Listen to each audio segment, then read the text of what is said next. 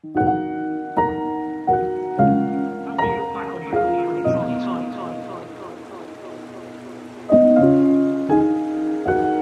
will you look back on your on your time? You've had some situations to deal with.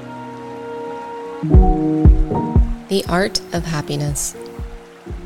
The essence of our practice can be described as transforming suffering into happiness. It's not a complicated practice, but it requires us to cultivate mindfulness, concentration, and insight. It requires, first of all, that we come home to ourselves, that we make peace with our suffering, treating it tenderly, and looking deeply at the roots of our pain. It requires that we let go of uselessness, unnecessary sufferings, release the second arrow, and take a closer look at our idea of happiness. Finally, it requires that we nourish happiness daily with acknowledgement, understanding, and compassion for ourselves and for those around us.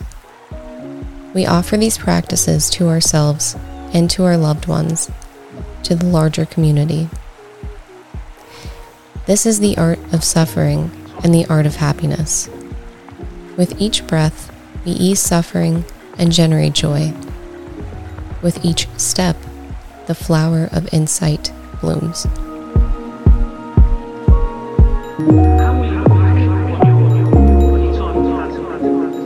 Thanks for starting your day with hammock readings, Situations to deal with. and we look forward to seeing you again tomorrow.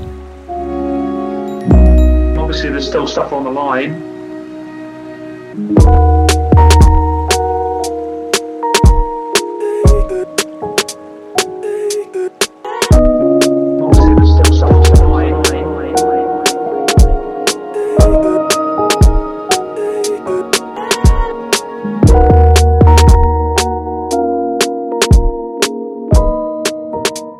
You didn't achieve what you wanted to achieve.